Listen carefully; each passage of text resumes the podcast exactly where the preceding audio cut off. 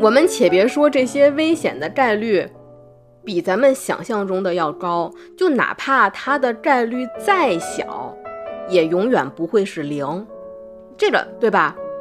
但是对于男性来讲，压根儿就是零，所以才会说出来，那都是小概率事件，所以所以才会说出来，你要考虑概率这种话。对吧？你怕尿炕还不睡觉了，不废话吗？不睡觉能死人，不生孩子能死人吗？所以有这种谎言存在一天，就是我们要继续科普一天。这不是一种传播焦虑，而是女性应该有权利知道所有的真相。对我们是为了去做准备呀，对吧？怎么避免危险？怎么修复伤害？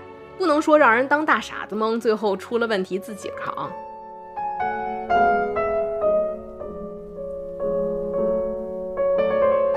对，而且一直咱们说生产是十级疼痛嘛，其实，在妇产科还有比生孩子更疼的事儿。你发现催生啊、怀孕啊、生育啊，都是一种可以。宣之于口的事情，就不管这个人和你的关系有多远，边界感是什么？能吃吗？但是呢，结婚的后一步，生育的前一步，性仍然是禁忌。就自由对于我，相比说有自由去做什么事儿，其实更重要的是我能有自由不去做什么事儿。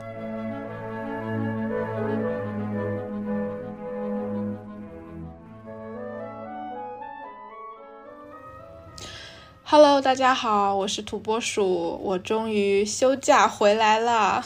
好，那我们这一次请到了第九位不婚不育的他，先让他先自我介绍一下吧。大家好，我是庄生，我是有理放肆电台的忠实听众。还有一个身份，那那你来介绍一下。好。这是我，这是我们有理放肆首次与另一档播客节目啊进行这个串台。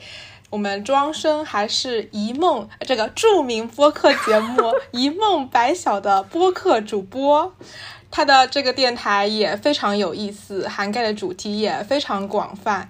然后我听了他的那个，就是给自己的那个葬礼的一个想象的那一期，我觉得非常喜欢。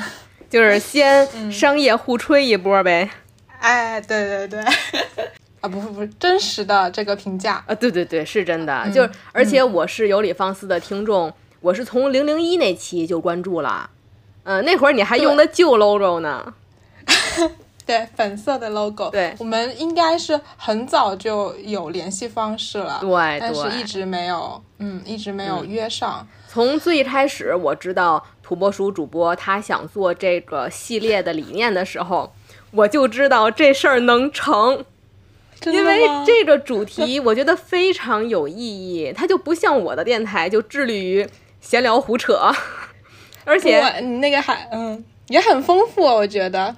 而且土拨鼠做电台，自我管理意识极强。那天他跟我连线的时候说，我下周必须继续更新了。必须这俩字儿刺伤了我的双眼。哇，我周二本来是每周二更新，然后我想周二没有更新，应该也没有人会来催我啊。然后我点开了久违的这个主页，发现确实有一条评论在催更，我当时就无比的愧疚。更不了的时候，你还会在公告栏里请假，我都有点无地自容了。不是，我做其他事都很拖，我想这事儿要是。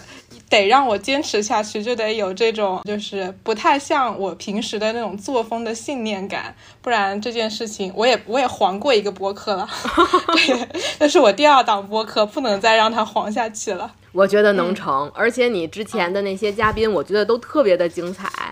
可能相比大家，我的人生就会比较枯燥，就是一直念书、考试、工作，念书、考试、工作这样子，嗯。你还没有介绍你现在的工作呢？对我是有本职工作的。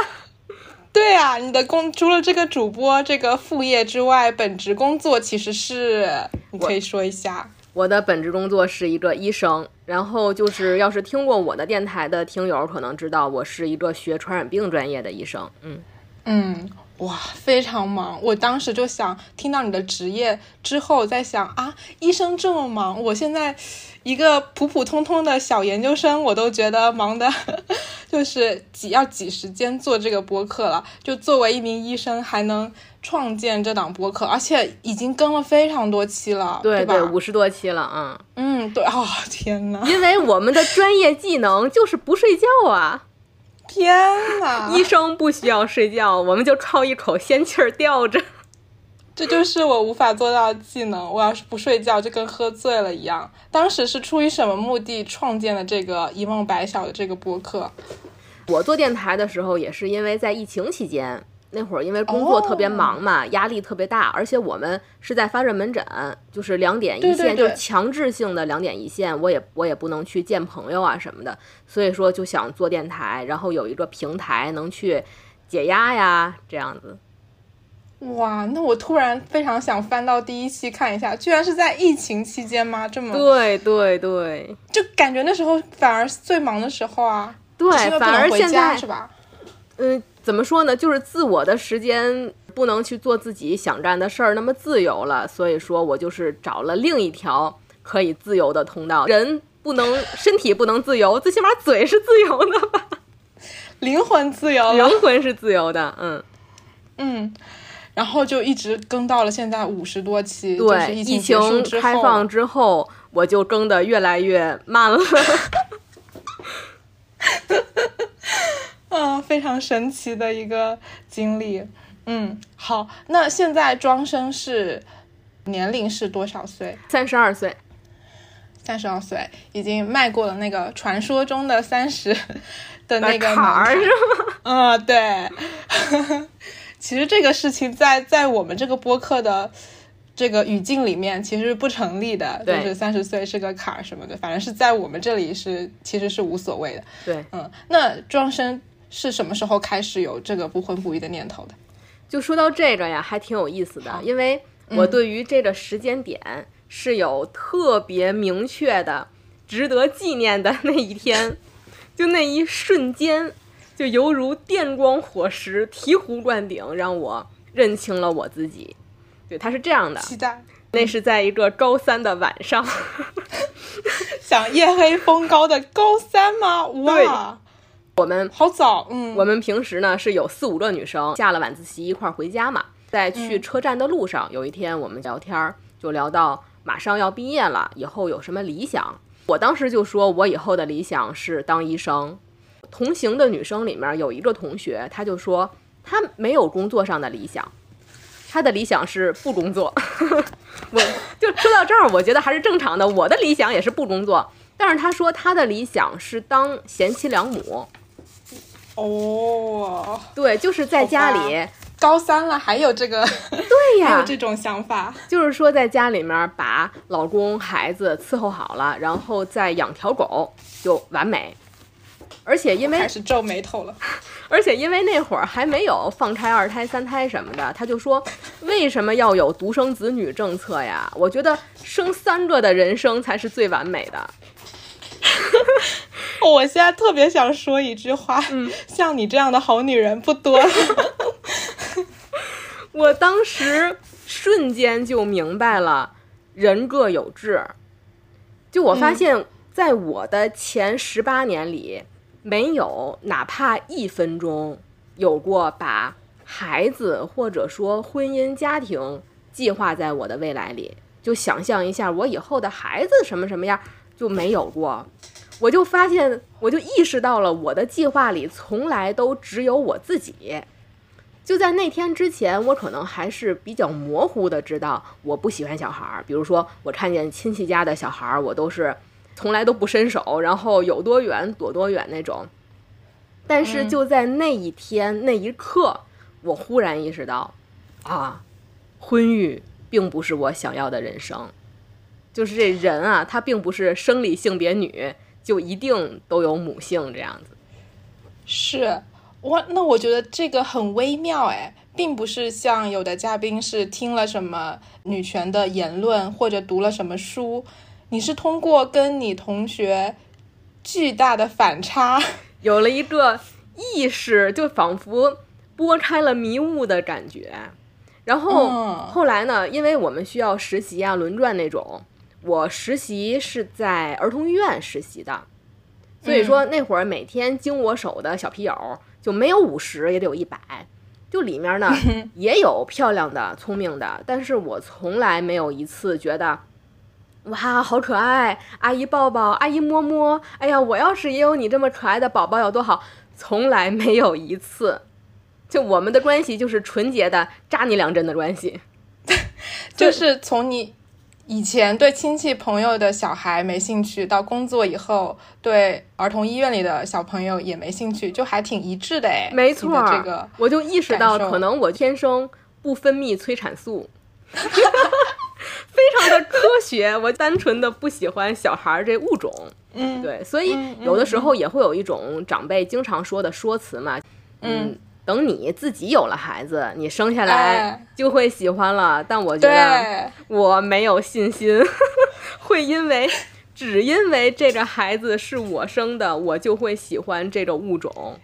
而且就这种话呀，我建议他们去和孤儿院的小朋友们原话说一遍，就看人家抽不抽他就完事儿了。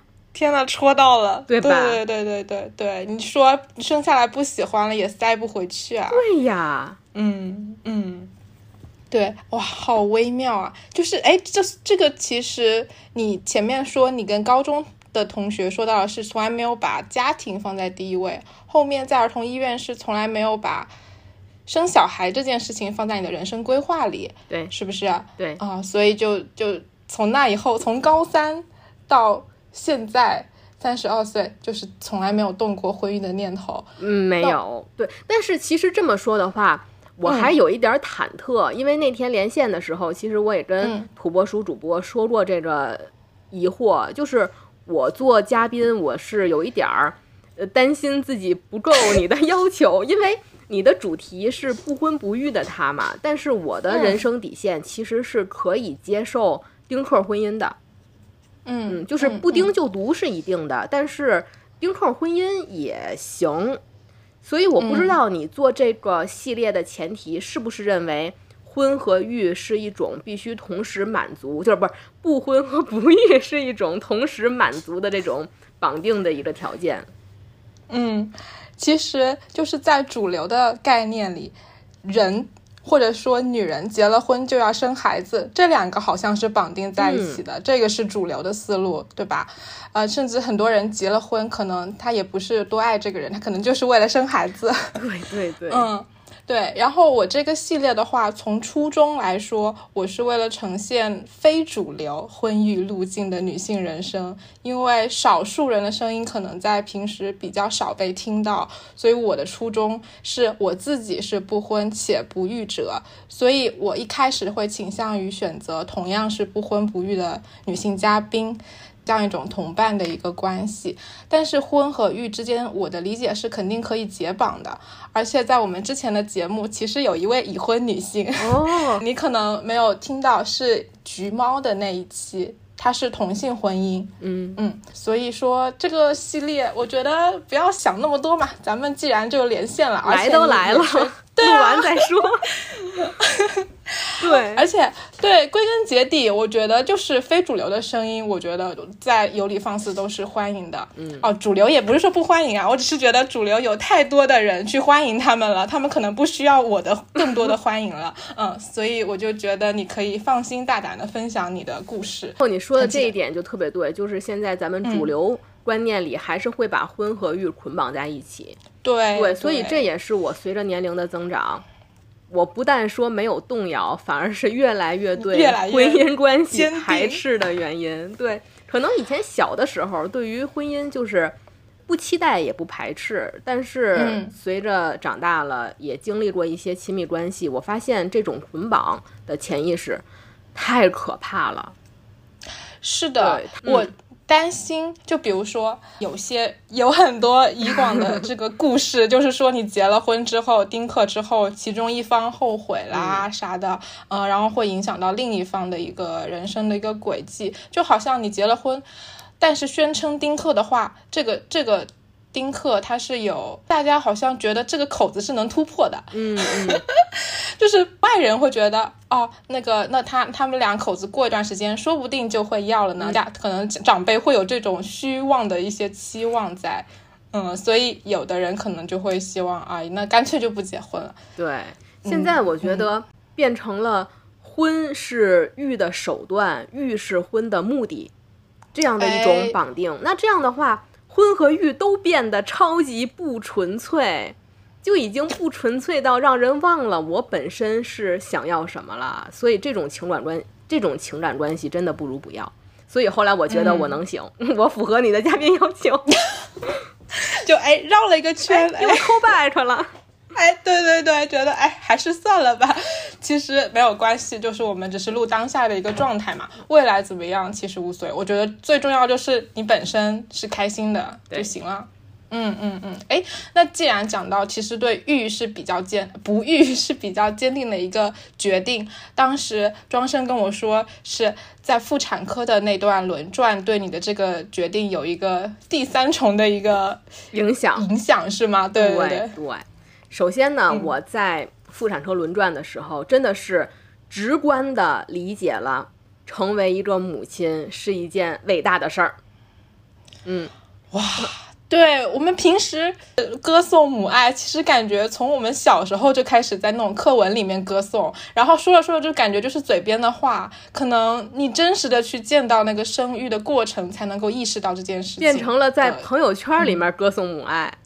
哎，对对对对对，就是哎，嘴边 一说，然后转发个啥玩意儿？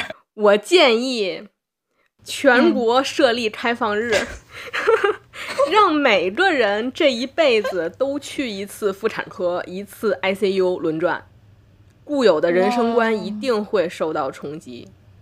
对，所以嗯，所以我从来不认为，比如说愿意。结婚或者愿意生生育的人是受虐狂啊、直女癌呀、婚驴啊这些负面的词汇，我我不认为，我认为他们是很勇敢的。嗯，我这不是可太勇敢，对我，而且我这真不是阴阳怪气儿，我是真心觉得他们有我所没有的勇气。对，所以我觉得婚育也好，不婚育也好，女性之间。不要因为这个事儿割席，不要因为这个事儿就互相攻击或者互相鄙视。嗯嗯，我也是更加佩服那些选择生育的女性。嗯，然后其次就是经常说为什么女性要催生女性，就是淋过雨所以来撕伞。嗯，但我觉得在某种程度上我能理解。女性劝生女性，因为大家都是女性性别的时候，生育可以是一种共同体验。对，而且确实是我们要承认，有很多女性是从孩子那儿得到了无价的幸福，这是一种对血肉连接、创造生命很伟大的。我不能理解的是，男性劝女性生育，这话锋一转就有意思了。甚至逼女性生育，决定女性堕胎权，我就说连个子宫都没有，天天瞎逼逼什么呀？而且对，没有子宫，没有话语权。而且这几年因为这个网络大家都开放了嘛，有很多平台，然后也有很多大 V 开始去普及跟生育相关的一些健康知识，包括像会发生的危险啊这些，就也会总有那个声音说，你们这是在。传播焦虑，对吧？对对，我以前看过让我特别气愤的一条微博，我得念一下，原话是：说实话，你发这种文章的意义不知道是什么。我们男生也知道每个孕妈妈都很辛苦，也都知道怀胎十月不易，但你这一发会导致很多女生更加恐婚，不想要孩子。结果你考虑过吗？中国离婚率高，结婚率低，就像你这种文章功不可没。结果害怕的什么结果？他他就差说出口了。结果就是没人给我生孩子。我只想说，不，兄弟，你不知道，动车上要不要卖卫生巾都能吵起来，我真的合理的认为你不知道，对吧？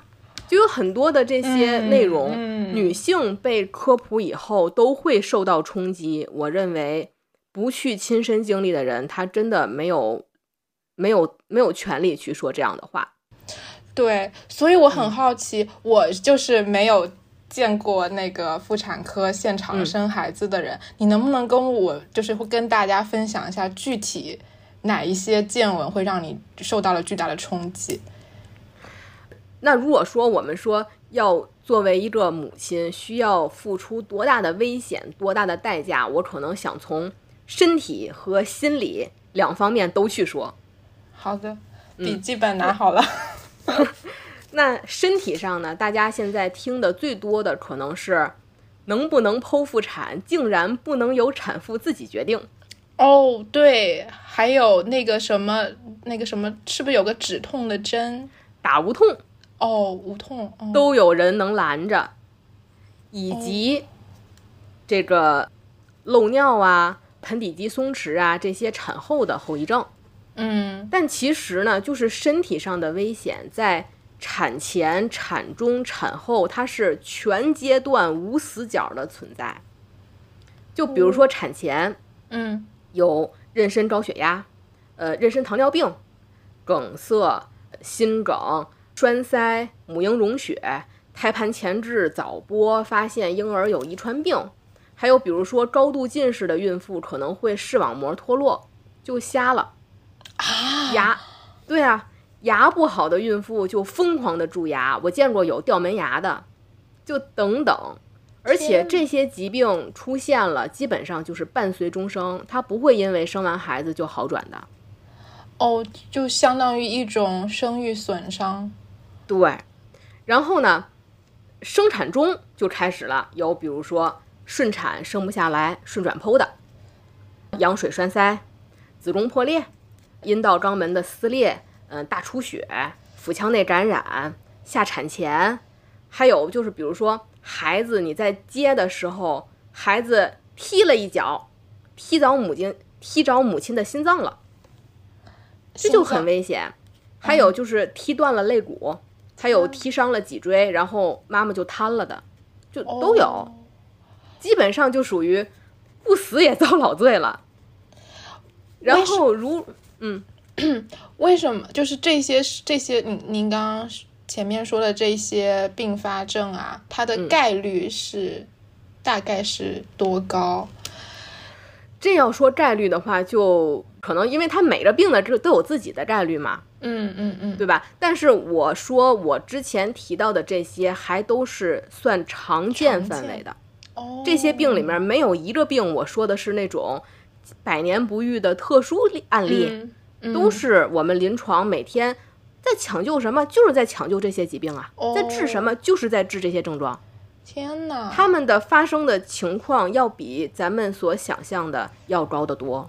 对啊，就是为什么我们周边，就比如说同事啊、朋友生孩子，哎，我们好像听到的消息就是怀孕了，然后下一个消息就是生生好了。那这中间发生了这么多事儿，好像大家都不会出来说啊，包括我自己的家人啊什么的，也是怀孕了，然后生好了，是孩子是男是女，健健不健康？哎，产妇的问题好像很少有人站出来分享的那种感觉。而且还别说，没有人分享这些这个危险和疾病。嗯，我们已经有太多年接收到的一些信息都是什么呢？生孩子治痛经，啊，对对对对对，这可生我是啊。生孩子防癌，嗯，生男孩儿会把妈妈的老病儿带走，生女孩儿皮肤会变得好，就是这种那还有。对啊，还说不生孩子得啥病的概率更高。对呀、嗯就是，且别说刚才说的危险性普及程度还远远不够，就这嗯些谎话反而流传的更多，对吧？对但是其实咱们说现在的就是咱们的这个发达发达发达国家的社会，青壮青壮年女性致死率最高的仍然是生育。哦天哪，真的吗？是的，哎是的，我突然想到一个 比较搞笑的例子啊，就是那个、有一个物种叫是叫斑鬣狗，你听过吗？嗯，我我好像知道，就是那个《狮子王》里面那个反派嘛。嗯，然后它这个物种，它号称是母系社会嘛，因为这个雌性的斑鬣狗地位更高，原因就是因为它们生育代价太高了，它们生孩子可能会致死率很高啊什么的，然后这件事情让他们的雌性获得了很高的地位。我反观人类社会，就莫名有点讽刺啊。所以，要是从这个角度讲，嗯，生育确实能治痛经，人啊，就是了，痛死了是吗？所以说，我们且别说这些危险的概率比咱们想象中的要高，就哪怕它的概率再小，也永远不会是零。嗯，这个对吧？但是对于男性来讲，压根儿就是零，就是零。所以才会说出来，那都是小概率事件，所以所以才会说出来，你要考虑概率这种话，对吧？你怕尿炕还不睡觉了，不废话吗？不睡觉能死人，不生孩子能死人吗？对啊，所以有这种谎言存在一天，就是我们要继续科普一天。嗯，就是需要需要庄医生出来给我们科普一下。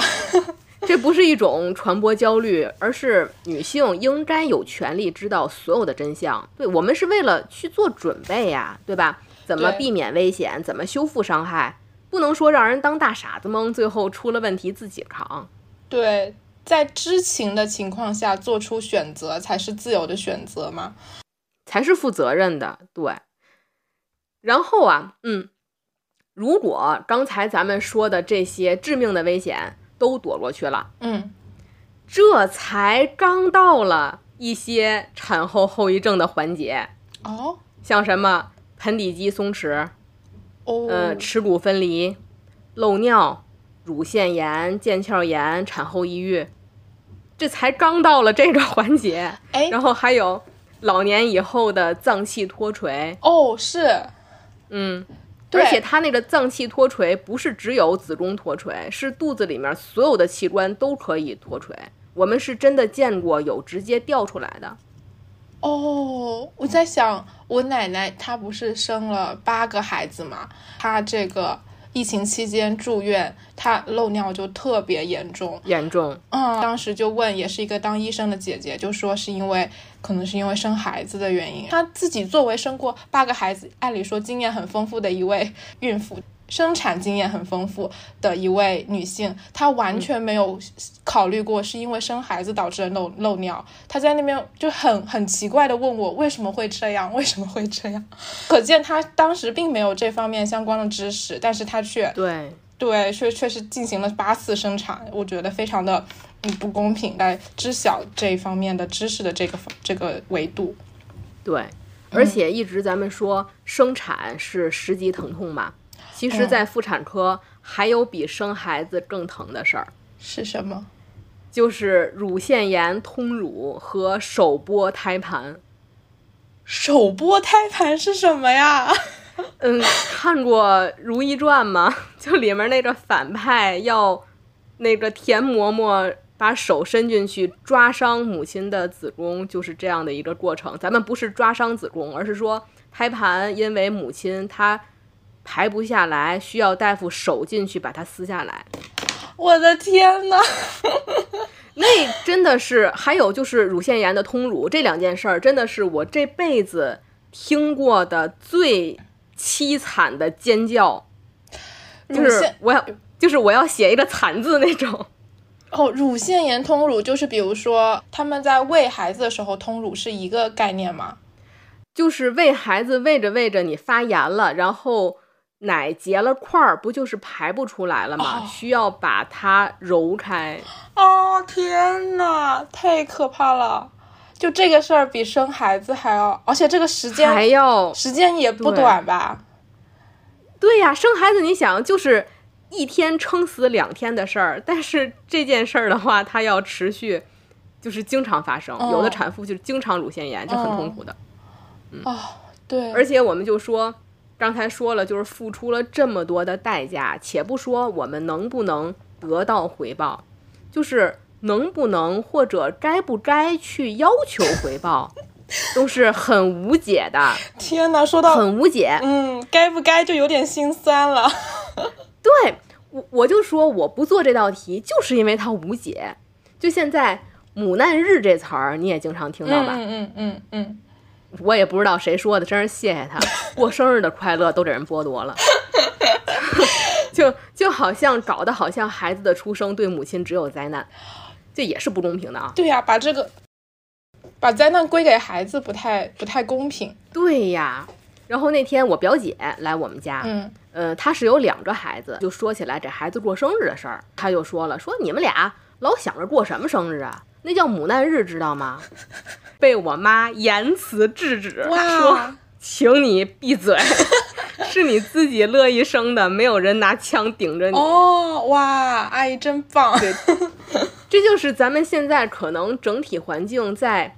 合理化母亲的付出，或者说不去科普生育的弊端，就故意让你蒙着走。然后有的女性她经历了伤害，或者说觉得被骗了，就觉得很委屈嘛，发泄口就转到了孩子了。哦，但是就像你说的，灾难并不是孩子造成的，他选择不了要不要被生出来，对对吧？对对对对对。然后咱们说就是能不能去寻求回报啊？刚才我们说了，就是。拿母难日这种借口去要求孩子，其实挺挺不公平的，对吧？但是我们在临床上也有这样的病例，就是一老太太，她是严重的便秘，然后子女不愿意带她看病，最后她是在家里面大哭大闹，没有办法了，子女才带她来，然后而且还说呢，认为这不就是便秘吗？对吧？你小题大做，闹什么呀？但是问题是。这老太太的便秘，就是因为生孩子造成的尾椎骨变形和直肠膨出导致的。这也太讽刺了！如果他不生，就没有这个病。对呀。但是他的牺牲换来的子女，在认为他无理取闹。对，生孩子不如生叉烧。这道题太无解了。嗯，就是赌局嘛，对，豪赌。嗯，结婚是赌那个老公嘛，然后生孩子也赌孩子未来孝不孝顺。对，嗯嗯，把这种赌注放在别人身上就很危险啊！就像你说的无解呀，就是没有办法拿到一个确定的答案。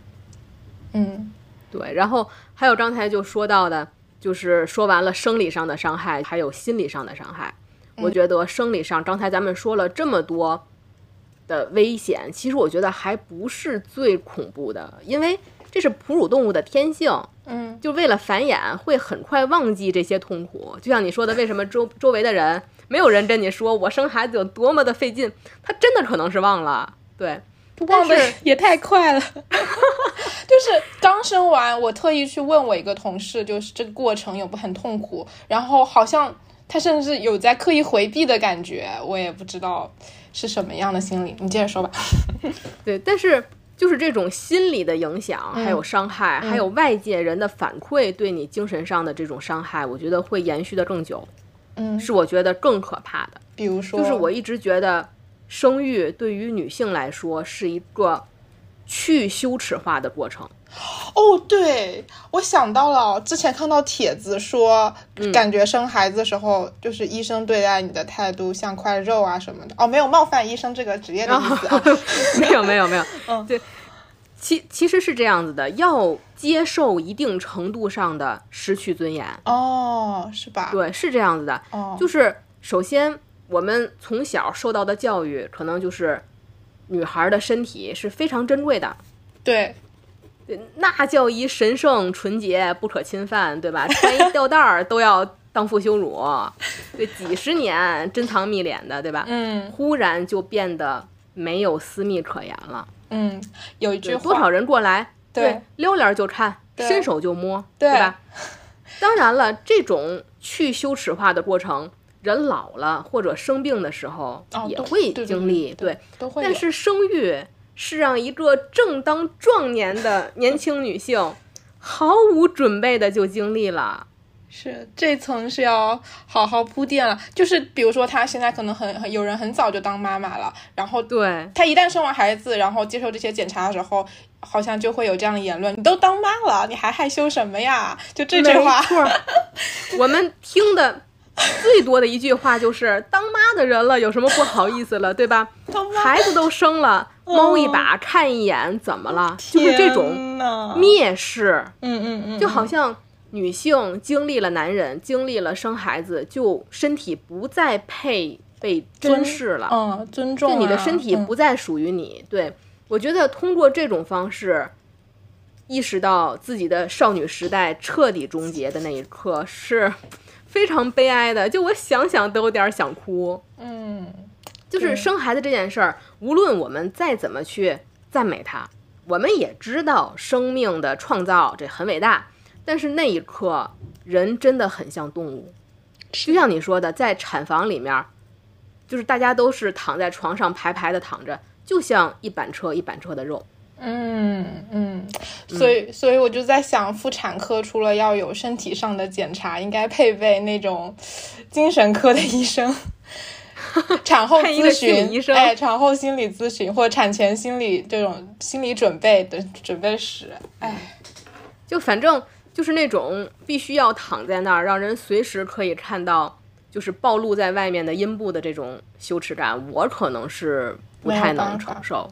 对对，因为我觉得尊严是觉得作为一个成熟个体最重要的一件事儿。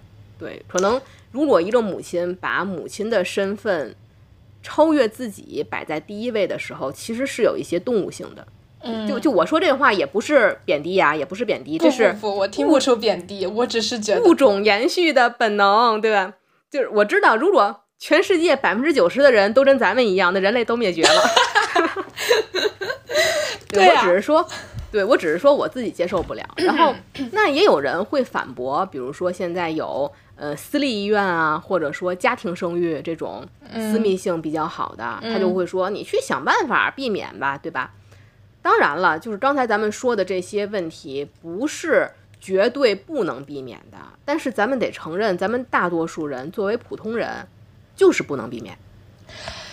嗯，我觉得是，对尊严，尊严是一方面，这是这 这件事情你没法控制啊。到了那个地步的时候，你怎么去决定那个时候我的精神状态就是 OK 的，可以接受的呢？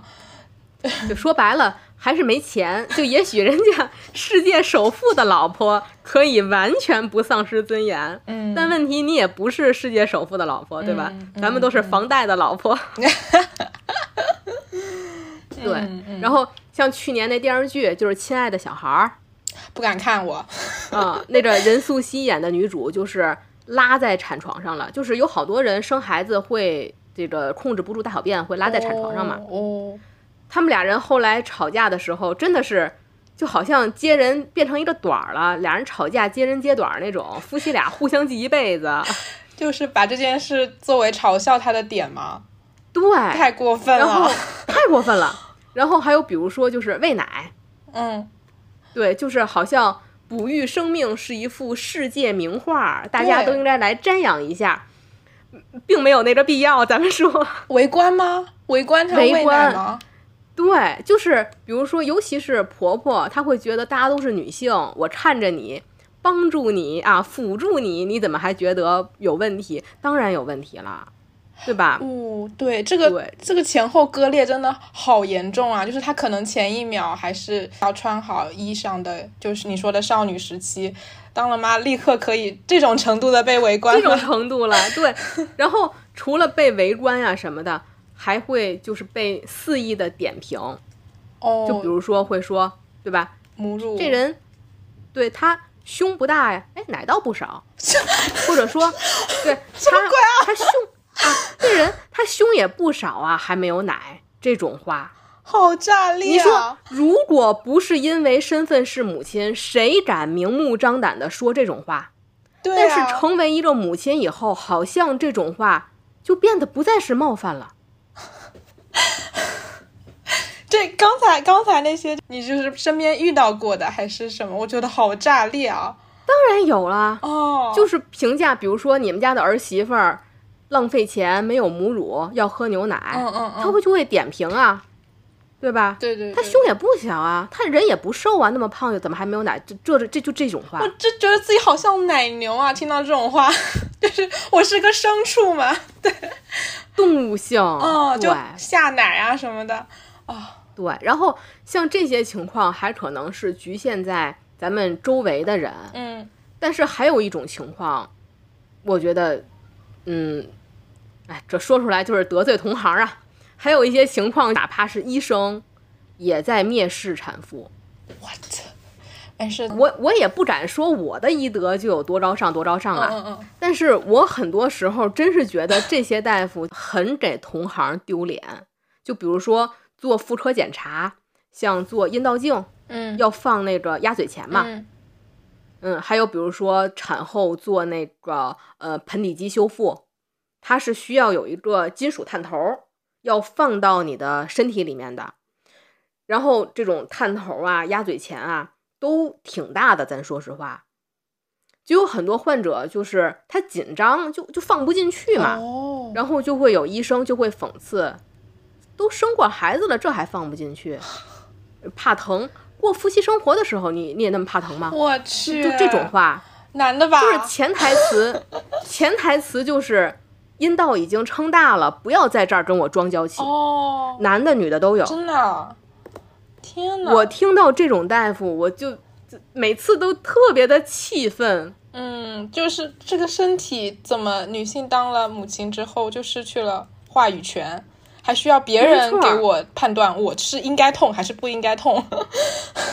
而 且而且，你作为一个医生，你是应该能够理解的，就是有很多生育后的女性，她反而会对妇科检查有心理阴影。哦，因为对，因因为嗯她一叉开腿就梦回产对床，对对对对对对，她就受不了上那个脚手架，对对对就非常恐惧的。为什么会觉得生育后的女性就应该什么都不怕了呢？天呐，我今天可能有更深刻的认知了，在生理这方面。原来要面对这么多，我当时我之前做决定的时候没有想到这么多。对呀，就就是刚才我们在聊天的过程中，土拨鼠主播那个眼睛就在不停的瞪大瞪大。是的，我知道很痛，我不知道还有这么多，就是产，我以为痛只是痛一时的痛苦，我没想到产后这么久还有，哪怕成为母亲之后的那种身份认同和在社会上的一个，别人对你的身份认知，就发生了一个翻天覆地的变化。对，就就刚才说的这些，就是有的时候还会被驳斥。就有的人啊，他特别能上价值，就驳斥我说的这些话，就说本来就不应该有那么多的羞耻心。就说你问问男的有没有这么多羞耻心？他倒是有子宫呀，他羞耻心。你啊，就你们这些看似啊口口声声同情生育后代的女性，实则是在维护男权灌输给你们的羞耻心理和审美观念。哦我就，嗯，真的，你要不然去医院转转再说这话吧。明白了，就是对身体的一个维护，他们觉得是男权灌输给女女性啊、你要珍惜自己的，就是贞洁啊这方面是男权社会的意识、啊。对对啊，这是两码事啊。对呀，我表达的是两码事儿，我并不是说那种像生完孩子不敢穿比基尼，或者说嘲笑他有妊娠纹那种审美规训。我说的这种羞耻是猴儿进化成人要穿衣服训出来的羞耻。对对呀，他也不分男猴儿女猴儿啊，就但凡没有露阴癖，男的女的也不能光着下身在医院里晃悠吧？我说的是这意思。刚刚的前提加的很微妙。对呀，然后他在那儿特别上价值，好像在替你说话，其实是在驳斥。对对，哎，这种人，这种人就是让他生次孩子吧，再来说话。哎，让他去转转吧，真的是放弃他了。嗯，啊，所以我们刚才聊了成为母亲到底需要付出多大的代价。嗯，那这个是你当时妇产科轮转的一个感想吗？当时是所有科室都要轮转一遍，最后回到你的就是传染病这个科室是吗？对我们是属于内科系统全要轮转，然后外科的话不是每一个都要轮转。哦对，那在这整个职业生涯中，就是你离这个生老病死，还有刚刚你跟我说的要去 ICU 转一转，这个感受，就是在其他科室工作的这个经历中，对婚育方面有没有什么其他的？不一样的感想，比如说我们在婚礼上经常会许下诺言嘛，参加那些酒席说啊、无论生老还是病 死，我都要跟你在一起，我就特别对钱发誓。哎，对，对钱发誓。我就好奇，在医院轮转或者在医院工作这段时间，有没有看到就是生老病死的时候，床前的这位伴侣的一个状况？他们许下的诺言，这种粉红色的泡泡会在病床前破灭吗？还是怎样？还是也有很感动的部分？首先啊，我是从来没觉得婚礼上有什么粉红泡泡。我我我觉醒之后也是这种感受，觉醒前我还是会哭一哭的。我小时候对于婚礼的想象就是仪式结束，大家各回各家，各找各妈。啊、从我可能特别小的时候，可能还会羡慕婚礼那二十分钟的仪式，嗯因为很美嘛。嗯但是长大之后，连那二十分钟我都不再羡慕了。我就发现，新人就像两个没有自我意识的漂亮木偶一样，或者说不那么漂亮的木偶，就大家 装声真是毒啊，这嘴。做着一样的动作，然后说着一样的话，在婚礼上说一生一世不离不弃，完全就是张嘴就来。嗯我就说几个菜呀，说成这样，但凡有碟儿花生米，也说不出来这样的胡话。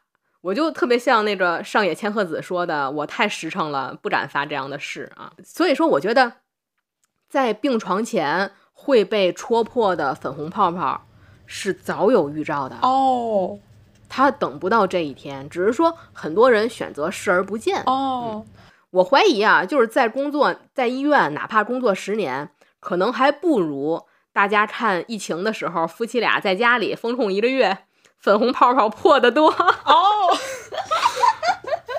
是是是是是，你说的这点特别对，就是医院里它属于人生百态，它并不是全是大难临头各自飞，也并不是只有妻子照顾丈夫，丈夫不去照顾妻子这种。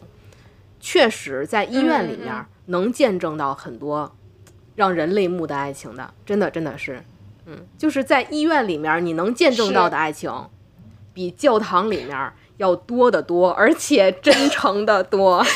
天呐，你这说法真的以后得换地方。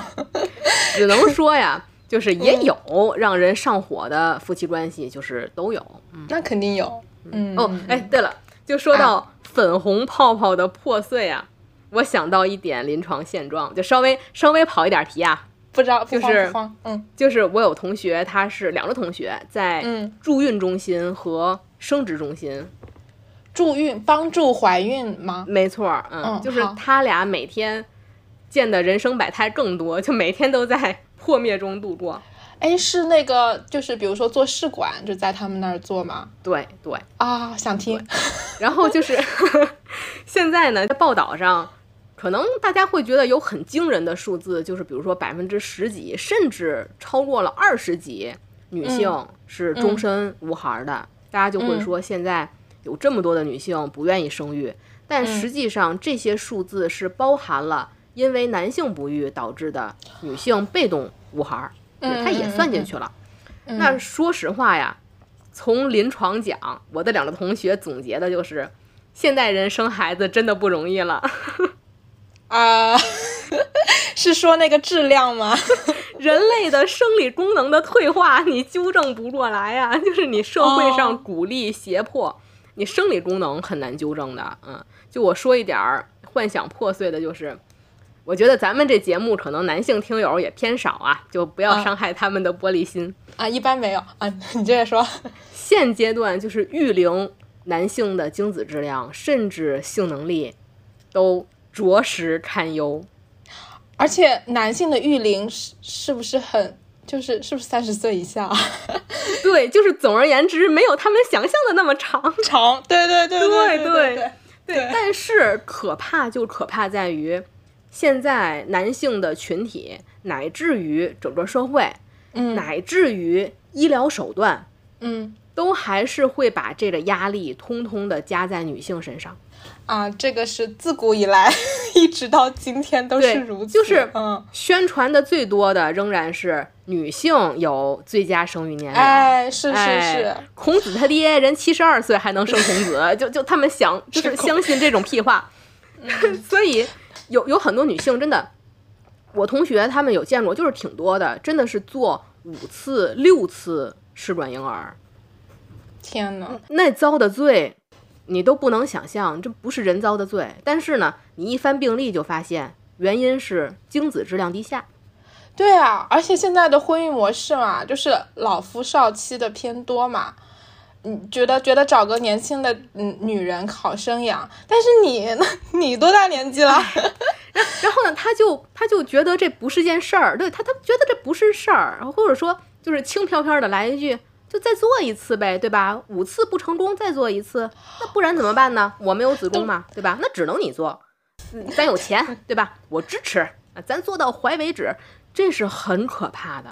哎，我想再问问试管的过程是要把那个啥精子植入进子宫吗？哦，不是这的，个过程它它是体外，它是体外，嗯，就是在体外的一个培养皿里面。这所以说这就是，你说你直接把精子注入体内，跟俩人正常夫妻生活有什么关系？还哦还上什么医院呢？对吧？嗯嗯嗯嗯，就是先在外面，现在体对他，他痛苦就痛苦在他要把女性的卵子取出来。哦，男性的精子哦取出来，对，但是男性的精子取出来是很爽的一件事儿，女性的卵子取出来是很痛苦的一件事儿。等于说，从第一步开始，女性的这个感觉上，她只有一个痛苦在，这个过程真的是很痛苦的。就是做六次试管婴儿的女性，怎么说呢？哎，不好说，我只能说，真的不要放弃自爱的权利。嗯嗯，没有人值得，没有人值得你这样去伤害自己，真的。哦，就取卵的过程也是非常痛很痛苦的？取卵的先期准备要打各种的针嘛，对，哦都会对你的整个人的雌激素的环境造成一个影响。哦、天呐，就不生孩子也遭啊，不生但想生也是很遭罪的。嗯，更遭遭更遭罪。哎，刚才讲到从讲到什么？讲到这儿哦，讲到粉粉红泡泡，跟粉红泡泡什么什么鬼泡泡啊？破碎了。生生孩子面前没只有卵泡。好，那我们就接着往下说。嗯，所以庄生就是从高三开始就做出了不婚不育的决定，而且当时高三就做好了当医生的决定。哎，你这个人人生规划性好一致啊！就是我说不做就不做，但是我说做 说做的事情就一定会做。哎，哎，我还真就做了，对吗？不简单。嗯，好，所以当时做出这个呃决定之后，包括现在很多年轻的妹妹啊，她们做出这个决定，经常受到质疑，生病了没人照顾啊，怎么办啊？老了没有人照顾怎么办啊？那你正好又是医生，感觉能够接触到病人啊、老人可能多一点，在这方面你有自己的答案吗？嗯，就我奶奶活着的时候，以九十岁老太太的智慧跟大家传播一下啊，就是她一直坚信养老保险是他大儿，医疗保险是他二儿。女儿呢？爹有娘有，不如自己有。哎，儿子亲，老伴儿亲，没有人民币亲。对，所以对于没有丈夫、孩子老了怎么办？就说你不担心嘛？这种质疑，我担心啊，我我当然担心了，而且我嗯我老焦虑了。对，但是我相信有丈夫有孩子也应该焦虑啊，对吧？我不能理解的是养老治病这件事儿，难道说有了孩子有了丈夫就万事大吉了吗？对，你说我应该害怕，那我说大家应该是一样害怕，大家一起害怕，对吧？对，光担心养老问题，我首先我不知道生育的人他担不担心教育问题，我觉得也挺担心的，毕竟现在都卷生卷死。你这属于反问回去了是吧？对呀、但是教育优秀后代的钱，咱们现在不承认也得承认，其实比养老花费要高啊。嗯嗯，就这笔钱省下来，说实话，其实挺可观的。嗯，那是是，如果说我们为了省钱，孩子教育我们不花钱，把他养大，为了有人可以养老的话，那很大概率他就是一根韭菜嘛。嗯，如果说没有好的工作和收入，其实是做不到很好的给父母养老的。就咱们现在的话，咱们现在就是例子嘛，对吧？我已经是韭菜了。每天疲于奔命，你说有什么时间给父母端屎端尿？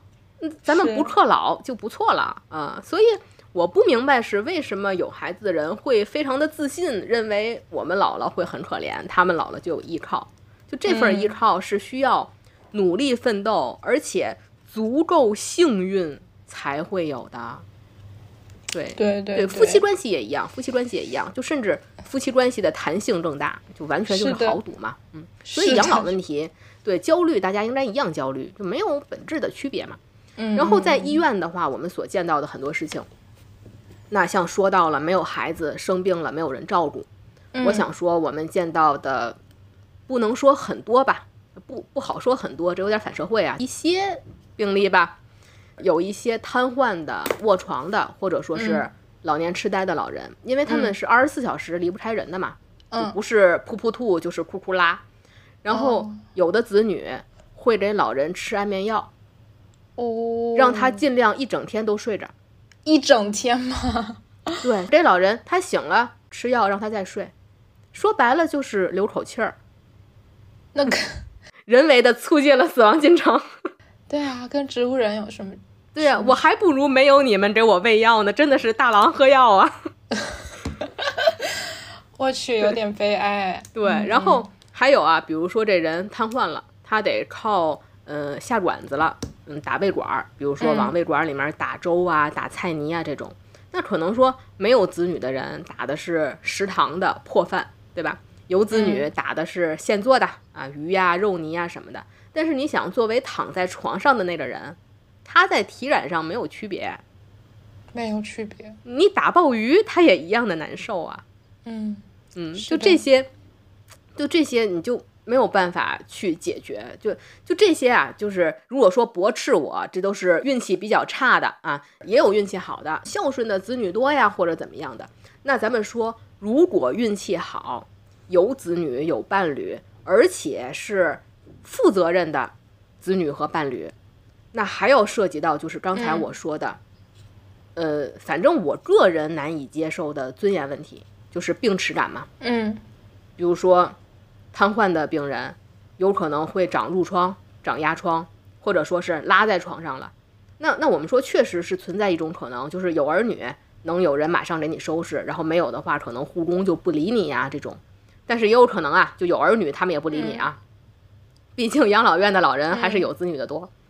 那咱们哪怕不说这些可能，有子女有伴侣给你处理的情况，那这个处理的方式是要扒光了，嗯，拿水管子冲，是是要擦，要晾着，要扒开看，要清理上药。等于说，就你下半身这点地儿吧，要赤条条的敞着，长时间的暴露在空气里。嗯，就这个场景，我觉得尤其对于咱们这代人，冲击会很大。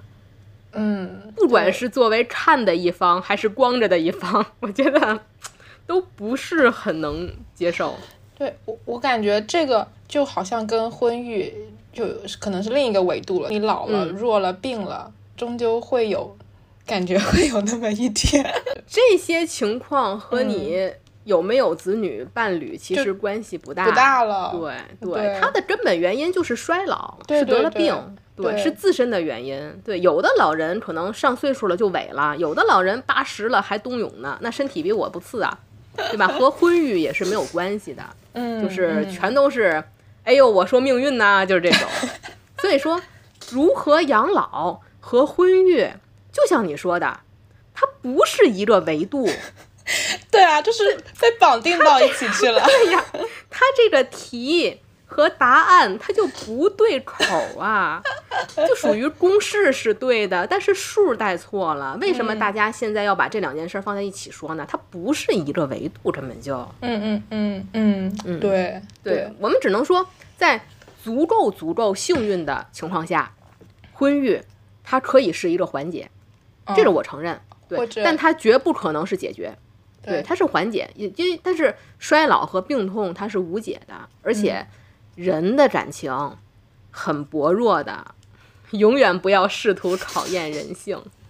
是的，是的，对，所以之前讲养老那一期，我也是觉得这个不是呃不婚不育的群体需要考虑的，是所有人都需要考虑，嗯，所有人都需要认真思考的一个问题，嗯，而且啊，就是咱们现在老想自己养老的问题，我就说是不是想的太远了呀？就是现在最近在眼前的是咱们父母的养老问题，是是是咱们呐，对。就这问题都没解决，那其他方面我觉得有计划，白计划，嗯，是吧？对对对，就是先过好眼前自己的生活，把自己的父母先照顾好。嗯，我的想法就是既来之则安之，就是谁也不知道自己老了会发生什么嘛。就像我们在妈妈肚子里面，不知道自己出生了会发生什么，但是我们有选择吗？没有选择呀，谁谁也没有。也没有谁在娘胎里面就拿着脐带就自嘎了，对吧？有提前考虑，我去，你好幽默。有提前考虑是好的，但是要是考虑的太远，就就不就不好了，就人就会很焦虑嘛，对吧？你考虑的太远，然后变数很多，你达不到自己的预期，就会很焦虑。对对，嗯，就你说人的变数，光在那儿想有什么用啊？说六十五退休就让你六十五退休了，母子一场，谁也顾不上谁呢？你在那叭叭做计划，三年前开始规划就，呃，现在就发现政策变了。对呀，对，就是走好当下的每一步更重要。嗯嗯，对。好，那庄生作为医生，是不是还有一些其他的想法？我们刚刚没有提到的。嗯，然后。呃，因为我在医院嘛，尤其我转过儿科和妇产科，嗯，就经常有一个什么感觉呢？就是我们真的可以把性教育和亲密关系教育再低龄一些。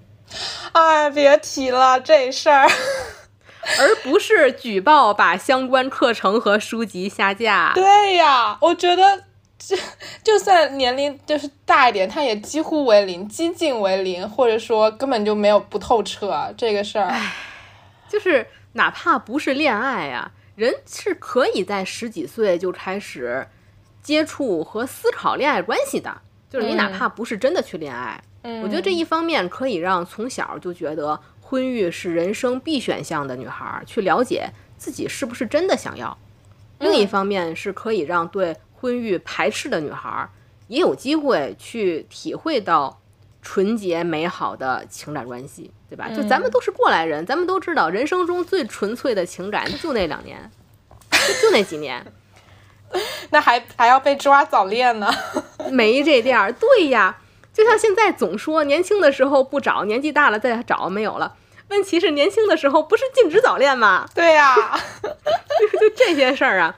真的是属于需要多练习、多体会，对，才能选择去对自己的选择不后悔这样。嗯，还有性教育，真是是是是，此地无性教育的感觉。好，那做出这个决定之后，有跟父母说过吗？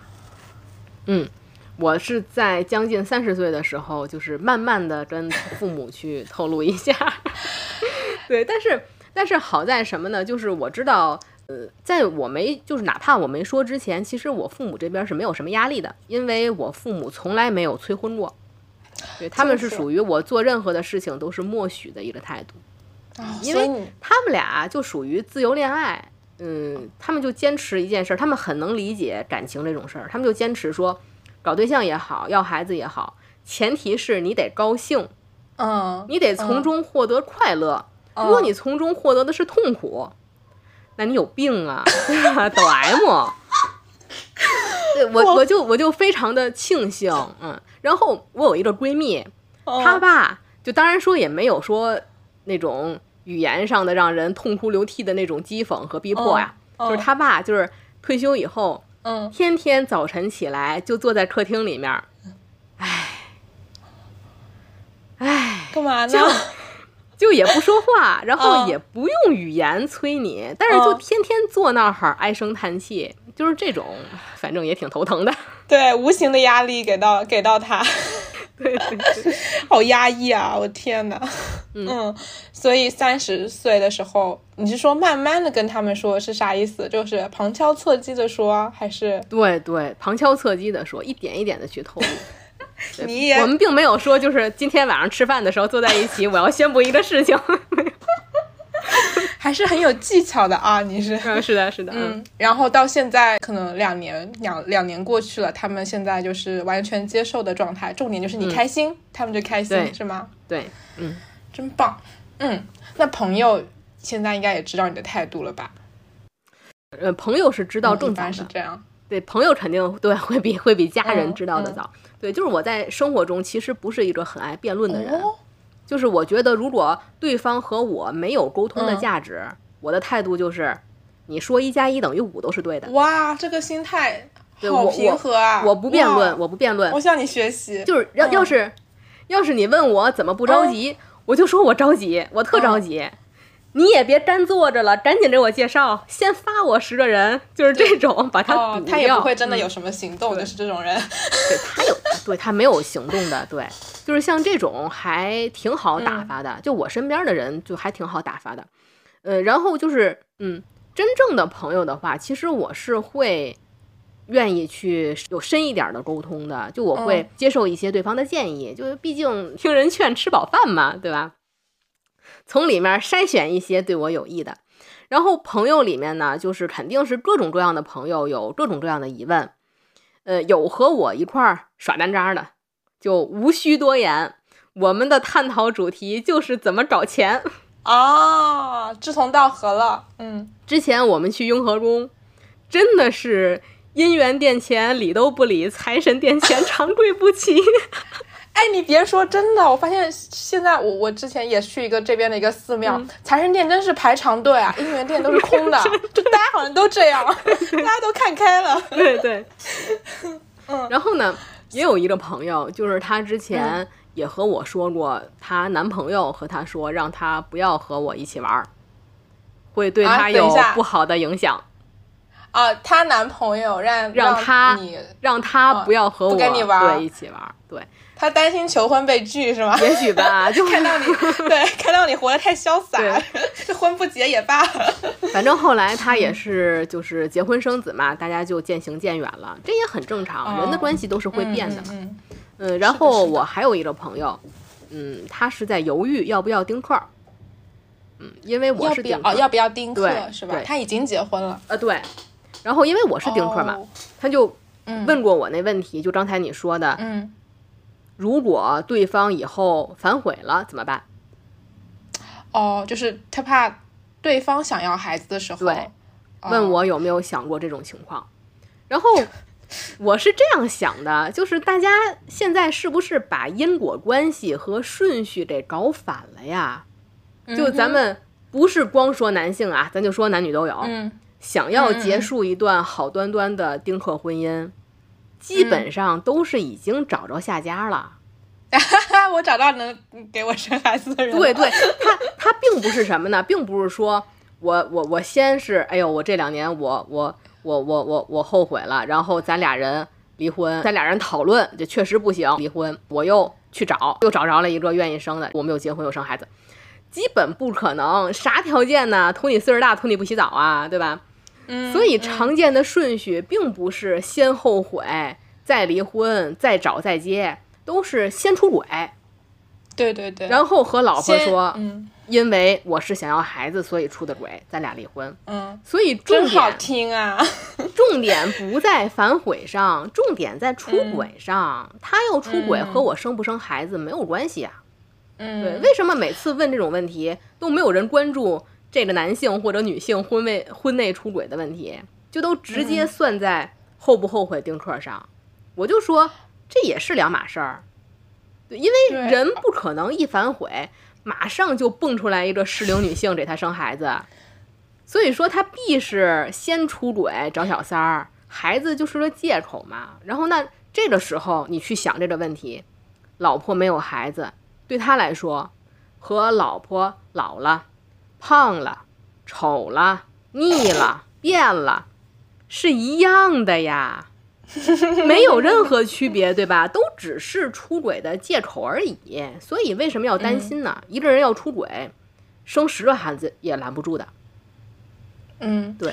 而且退退一万步来说，就算是你刚刚说的另一个很不切实际的假设，他就是想要孩子了，但是身体自主权还是掌握在女性手上的呀。对呀，你不可能因为哦我爱这个人，他反悔了，我就要去为他的后悔买单。这那他去找再去找一个人也无所谓啊。只是我是觉得你是有权利也有能力捍卫自己身体的自主权的。所以我就觉得这种担忧其实还是一种女性的自我 PUA，就是一种潜意识，对吧？就是她哪怕做了选择，她仍然认同不生育是一种缺陷或者不足，或者他觉得男性有权利对你的身体对进行干预。对，他如果反悔了，我是有责任和义务的，是怎么怎么回事？他他认为这是双引号啊，正当的可以导致婚姻破裂的理由。啊，不是的，这渣就是渣呀！那个谁呀，那个陈西西不就是吗？对呀，她就是个活生生的例子。她当时生孩子的原因也是怕老公出轨啊。对呀，这很可怕呀！如果你的孩子有一天知道自己是因为这个原因被出生到世界上的，也太可悲了吧！耻辱啊！确真是哎。嗯嗯，反正就是外界呀，确实是有很多质疑的声音，这是肯定的，或者说是嗯打着疑惑，其实是质问的那种声音。然后，但是就是这种的回击呀，刚才我就说我不是一个很爱辩论的人，但是我觉得这里面有一些回击的技巧。那天我看到一特有力的回答，就是有一 UP 主，他过年回家，然后家里面那个七大姑八大姨就问。你人怎么能不要孩子呢？对吧？人怎么能不结婚？你为什么不结婚呢？那 UP 主就回答了四个字：因为我不想做爱。我觉得这好妙啊！因为会问出这句话的人，他们肯定听不了“做爱”这两个字。当时大姨们的沉默震耳欲聋，我就说：“哇塞！”这个回答太有杀伤力了，用魔法打败魔法，就属于给他们来一句有力量的。学到了，学到了，真的没有人会揪着问说 啊，你为什么不想做？现在，现在就是这样，就是你发现催生啊、怀孕啊、生育啊，都是一种可以宣之于口的事情，就不管这个人和你的关系有多远，边界感是什么？能吃吗？但是呢。结婚的后一步，生育的前一步，性仍然是禁忌。对对对就可以从这个突破口去 突破他们。好妙啊！太妙了。然后呢？拍手叫绝。然后呢？就是这是属于现实生活中，然后就是网络上呢，就属于法外之地了，对吧？留言肯定会没有这么多的禁忌，嗯，可能比较多的。那你怎么解决生理需求？对我博客里就有，我博客评论区 去发就有。对，嗯，对吧？对吧？对对对对对。你空虚寂寞冷怎么办？你的节目下面有很多，就像这种情况，我觉得很多女性我也看到了，就是你这条留言下面别人给她的留言，就是我我发现很多女性会不自觉的去陷入一种自证，或者说辩解，比如说。对，比如说不结婚不代表我没有性生活，不结婚不代表不恋爱，就是这种，这是属于自证，给了他一种提问的权利，是吗？我就得，我就得答那种。对，不要自证，我是觉得不能被提问者的思路牵着走。嗯，我的话我就会反问他，嗯，你是怎么解决的呢？对吧？你婚前总要解决吧？你单身期总要解决吧？你婚后另一半不配合你的时候，你总要解决吧？对啊，你有什么高招？赶紧给我借鉴，对吧？把你用的品牌告诉我，咱们互相学习，共同进步嘛，对吧？你太牛了！哎呦，就就这些外界的质疑的声音 就很搞笑。其实有的时候咱们想就很搞笑。哦，我我发现你刚从从我第一个开始问你的那个养老质疑到现在这一条，所有的方法论都是一条，就是 不自证问回去。没错，没错，问回去呀，对吧？对因为你因为你问回去的时候，你就会嗯发现提问的人、他们的问题是有多么的可笑了。是的，是的，哦，这些问题都太常见、太普遍了啊，就是对对对对，嗯就就像你说的，就是外界的质疑的声音，说来说去呀、就那么几种，对，就是一方面就是这个疑惑，对吧？就说疑惑，嗯基本上每个人在听到你不想结婚生育的时候，都会想问为什么。对，但是没有人，就没有谁听说一个人想婚育的时候问他为什么。为什么？对啊，对，其次呢，嗯，其次呢，就是你想没想过这啊，想没想过那，就这些攻击的点，就像你说的，他们在认为我们缺乏足够的思考。哎，是，你没有想过你老了以后怎么办吗？你后悔了怎么办呢？对啊，你不要孩子，老公反悔了怎么办呢？我们当然想过啦，就像你说的，这都是非常基本的问题，他也不高深呐。原来这种高高在上的态度就是爹味啊！这些问题把你置于一种我之前最最多被说到的，包括我们之前的嗯年纪比较小的嘉宾经常被听到的，你还小，你以后就不这么想。嗯，对对对，他们其实是不愿意承认我们是思考更多的那一部分人。对，或者我们其对，实因为你想，这个人，我们敢于逆社会时钟这么大的压力之下做的决定，他一定不是一时冲动，那都是蓄谋已久。嗯，蓄谋已久。那从高三 蓄谋已久，是是是，真的是啊。然后还有的时候，我觉得嗯大家不用害怕，因为有的时候一些催婚的话术，让我感觉是说话的人他其实是用一种向外攻击的方式去掩饰自己的恐惧或者不安。哦，对他，比如说他，比如说他，嗯，现在网上有很多，就像是养老院的那种，有的说做了什么社会调查，嗯去养老院，嗯发现没有子女的人会被霸凌，嗯。啊，有没有子女，护工会区别对待你，嗯，可多了嗯这样说法的人，对嗯对，就像这种，嗯然后这个视频剖出来之后，他们就会在会下面得出来一个结论，嗯就是人没有孩子，没有伴侣，最后老了以后会被区别对待。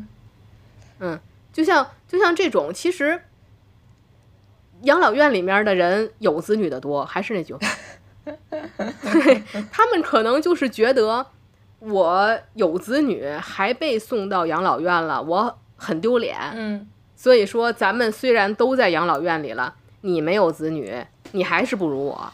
就像同样一架飞机一定要分二等座和头等舱一样，但是你们都在飞机对上，对。呀，但是我们都在养老院里呀，他也很担心自己的子女抛弃了自己，自己的子女不给自己拔创，但是他为了掩饰自己的恐惧和不安，他就会说：“我还有那么一个可能性，你没有可能性。”这样子。哦，对，那这么说我就理解了。就比如说，有的人其实自己婚姻里面是一地鸡毛，还通过催婚的方式去劝别人结婚，可能 会不会是害怕我去问他婚姻里过得怎么样，还是嗯 对一下子就对，就他们就是属于，他们就不自证啊，对吧？他们说这话的时候就不自证，你看他们是一种向外啊，对吧？对，他们是向外攻击的方式，你肯定也不幸福。嗯嗯所以说，遇到这种话的话，就没有必要去内化 PUA 嘛。嗯嗯嗯所以很多时候，其实有的时候我还挺爱看那些留言的，啊 我就想看看他们还能问出来什么新花样儿，帮我帮我查漏补缺。结果也没有。就是怎样自己家里有一个对策的题库，发现只要一条就是反问回去就可以回答所有问题了。呃，对，哎，其实有的时候是这样子。嗯嗯，对，哎，只要把这个这个箭头往外放，就不会像以前那样，哎，怎么挣都挣不过对面那个人。嗯，对呀，嗯对呀，对对对，所以呃，是高三做完这个决定之后，就开始了你的大学生活。这个决定有没有给你带来什么不一样的体会，或者更多的自由？嗯，是这样子的，就是我是觉得我反正是我呀，嗯选择不婚育，嗯并不是为了嗯争取更多更大的自由或者怎么样，也不是说为了嗯省这个时间我要做别的什么什么事儿。对我嗯就是单纯的不想做这件事儿。对，所以我也没有必要给自己找理由啊什么的，因为以前确实有像什么亲戚阿姨啊，就说，因为我也是学医的嘛，大家也知道上学和嗯工作都很忙，然后上学时就嗯会说，对哇，他单身就是一门心思学习，然后工作以后就是他单身一门心思搞事业，就也没有，我工作也没有很上进，就 就哦也没有这样是吧？就是该玩还是玩，对那可不嘛。当然了，不婚育当然可以有更多的机会去享受更广阔的世界嘛，但是也可以我遵纪守法、普普通通的活。就自由对于我，相比说有自由去做什么事儿，其实更重要的是我能有自由不去做什么事儿。人生负面清单就是这件事儿我不做了，其他事儿反正对我做也行，不做也行，就是哦，我感觉这才是自由啊！感你你用另一个角度诠释了自由。对我，嗯我先花了二十年时间去确定我不要什么，嗯，然后后面的话，我有大把的时间去找我想要什么。我觉得这也是非常正常的，对，就是我们可能都是需要从头再重塑一次自己，才知道自己想要什么。因为咱们从小的教育环境，一直以来都自以为自己知道想要什么，但是这些东西都是被外界灌输的嘛。是的，是的，可太对了。因为我以前一直以为，我从小学的时候就觉得自己要当老师 然后直到以后大学毕业当了老师之后，才知道不是，不是我想要的。嗯，就像你说的，我们都需要重塑自我。这么说起来，对未来好像更期待了一点。嗯，感觉有第二人生。嗯对，就没有必要就是马上说我我逆社会时钟，我就马上要找一个我要做什么做什么，也没有这样的压力，反正好松弛。嗯，对对。然后也有一个说法，就像你刚才也说了，尤其年轻的时候，经常嗯会听到就说、你现在还小，啊，你现在做了不婚育的决定，老了你后悔怎么办？对，我觉得有可能后悔的。后悔就这是后悔了。这很正常啊，人生后悔的事儿多，不后悔的事儿才少呢。那我当初还后悔没上清华呢，是因为我不喜欢吗？是因为我喜欢北大吗？啊啊！所以是北大毕业吗？庄生？并不是。对，所以就是只要有选择就有代价。那如果说那个时候我后悔了，那就是我现在的选择要付出的代价，那我就承担就好了。嗯，大家都一样。那你说被出轨了后不后悔？难产后不后悔？催乳后不后悔？孩 不要说了。子不孝后不后悔？就没有人问呢。以前也哇，我觉得哦，你刚刚说的话，我好像发过一条差不多的小红书，哎，是吧？对，就是没有人没有人问你做那些痛苦的事情后不后悔？后不后悔？哦，是是是是，搞笑，感觉你刚刚又用了一个反击的 方式 回答了后不后悔这这这个问题。嗯小本本记下来。哎，对对对，今天这是一个大型教学现场啊。嗯，好，那我们现在还有一点时间，就想再问一下，就是女性的在医院的一个职业生态的一个处境。其实我们知道，就是女性在世界范围内都是父权社会的情况下，女性在各各种各种各样的行业，肯定还是面临一些歧视的现象嘛。然后想要呃再听听庄生说一下在医院的一个工作情况。嗯我是觉得在医院的话，其实如果想去实现一些在在一定程度上去实现平等和自己的职业规划的话，其实医生是一个挺好的选择。嗯因为医疗的话，它是一个真的需要你有专业技术的这么一个可以傍身的一个职业。对对对，就虽然说这个女性的性别的困境有，嗯然后呢，像一些呃幕后的黑幕可以超越性别困境的一些权力困境，比如说嗯。你有没有一些能给你使上劲儿的老舅啊这种，这种我觉得是在哦。各行各业都有，对。嗯嗯嗯嗯嗯。对但是医，生的话，你最起码有一个自我技术的去傍身，嗯。你可以在一定程度上掌握你的未来规划。我一直觉得，就是女性在医疗的职场上难，但是它是难两头儿，嗯，难两头就是你在比如说读研的时候，导师招生，他肯定会愿意招男生，嗯或者说你去应聘，他有的科室会明确的标出来，今年只招男性。这个难就是你入门儿是难的，但是你一迈进了医院的大门，我不敢说别的医疗机构啊，我就说医院，就还是挺豁然开朗的。哦，对，就是从你进了医院到真正的能有机会去进到了管理层，就在这中间的空间，嗯。大部分普通医生的职场生活差不多。如果你有一技之长傍身的话，女性也可以有很好的这个科研前景或者说是工作前景。嗯。但就是呢，嗯。难两头嘛。如果说走过了中间这段时间，我要跻身高层、院长层、管理层，又变难了。就是在最高点必然还是会遇到一些阻力，是吧？对对，嗯，而且咱就一个说一个事儿啊，就是刚才说到导师招研究生，或者说是那个某一个科室，他倾向于要男性，你就会听到那个导师或者说主任说：“我是真想招个男的呀，可惜前十名都是女生。”你品，你细品，所以有无数降分录取的事儿啊，那不教师行业也是嘛？真想要个男教师啊！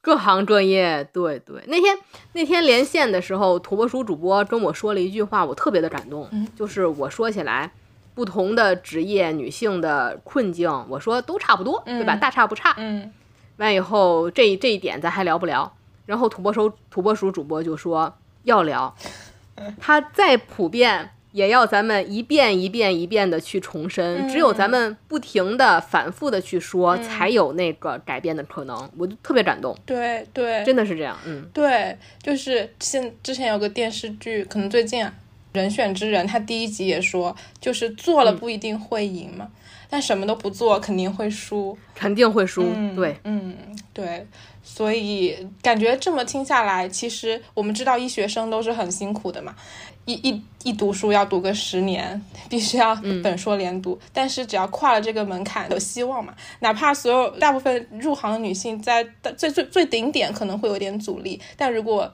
大家能够到那个最顶点前那一步，我觉得也不错。嗯对，不能因为有困境就放弃嘛。嗯嗯嗯嗯，就还是一样，反正做了，结果怎么样就再说。嗯对，嗯，然后如果听友，我一直很在意听友有一些比较年轻的小妹妹，你看医学行业还是有可以可以冲一冲的。嗯，如果有医学方面的对对兴趣，还是可以进去改变一些现状的。嗯对，好，那最后庄生还有没有什么想跟听友们说的话？嗯，就是我觉得就是尊重所有声音，但是只成为你自己。啊我就是总结了这样一句话，嗯嗯，大家都有光明的未来。对对对对对，哇，真是太棒了！今天学到了很多知识。其实，其嗯实各种问题的担忧，我觉得最终的解决方案都还是从自己开始嘛。对对先提升自我，再自我提升，就多进入社会，多进入 ICU，、哦，对吧？嗯都去医院去听看一看。对，去听、去看、去了解。嗯，去这样的话，就是能有足够的心智吧，去分析得失，就不能被任何除了你以外的旁人的说法去洗脑。嗯就不管这个声音是鼓励生育的，还是反对生育的，对对对对对对，就对根据自己的具体情况去分析。对，不能说听风就是雨，是喝完酒少做决定。是，对，也不要听了我们的播客就做了什么决定，对就是你要对对，就想婚育，是也不用听我们瞎说。对，对于嗯现实问题的思考，把这个时间尽量的，我觉得拉长一些。嗯为什么我说把这个思考的年龄提前呢？就是想尽量的拉长思考时间，嗯给自己更多的时间去摇摆，或者说是去实验，而不是说从自己大学毕业可能二十二三岁到二十七八岁，就只用这四五年的时间就做一个这么重大的人生决定。哦，就是你刚刚说，就是那个教育，就亲密关系的教育要提早的一个原因，就是让大家有更长的时间去思考，嗯，和没尝试，就是，嗯，对，就像我刚才说，我做这个决定的时候，可能只有十八岁，但是这是我我认为我是从天生开始就可能有这个倾向的，但是我真正确定的时候，可能已经二十六七岁了。嗯嗯嗯，但是哪怕二十六七岁了，周围的人还会说你现在还年轻，你再过两年就不这么想了。嗯但是他们不知道的是，我这个思考的过程已经持续了十年以上了。嗯，对，是深思熟虑的，所以我觉得留给自己足够的时间去考虑怎么成为我们自己。嗯，好，谢谢今天庄生的时间，嗯，也非常期待我们上线的 这个大家的反应，我觉得非常精彩。庄生有做脱口秀的潜质，我觉得你 我的个人 title 就是不想不想说脱口秀的大夫不是好电影发烧友。好电影发烧友是吗？而且你是东北人吗？我觉得口音特别有意思。呃，不是，我是天津人，姐是吧？天津是不是都都喊姐 姐姐姐姐是吗？姐姐，姐姐对杰太杰。搞笑 对天津那段子就是呃哈利波特来天津，他有结界。哦，对结，原来是结界，笑死了。好好好，非常期待，然后有机会希望再跟我们一梦白晓，然后串台串串台，我觉得跟你聊天也很开心。嗯是的好，谢谢土拨鼠主播的邀请。嗯，我谢谢你接受邀请。感谢收听到这里的听友们，我们的节目可以在小宇宙 APP、苹果播客、网易云音乐、QQ 音乐、Spotify、喜马拉雅收听。我们下期再见。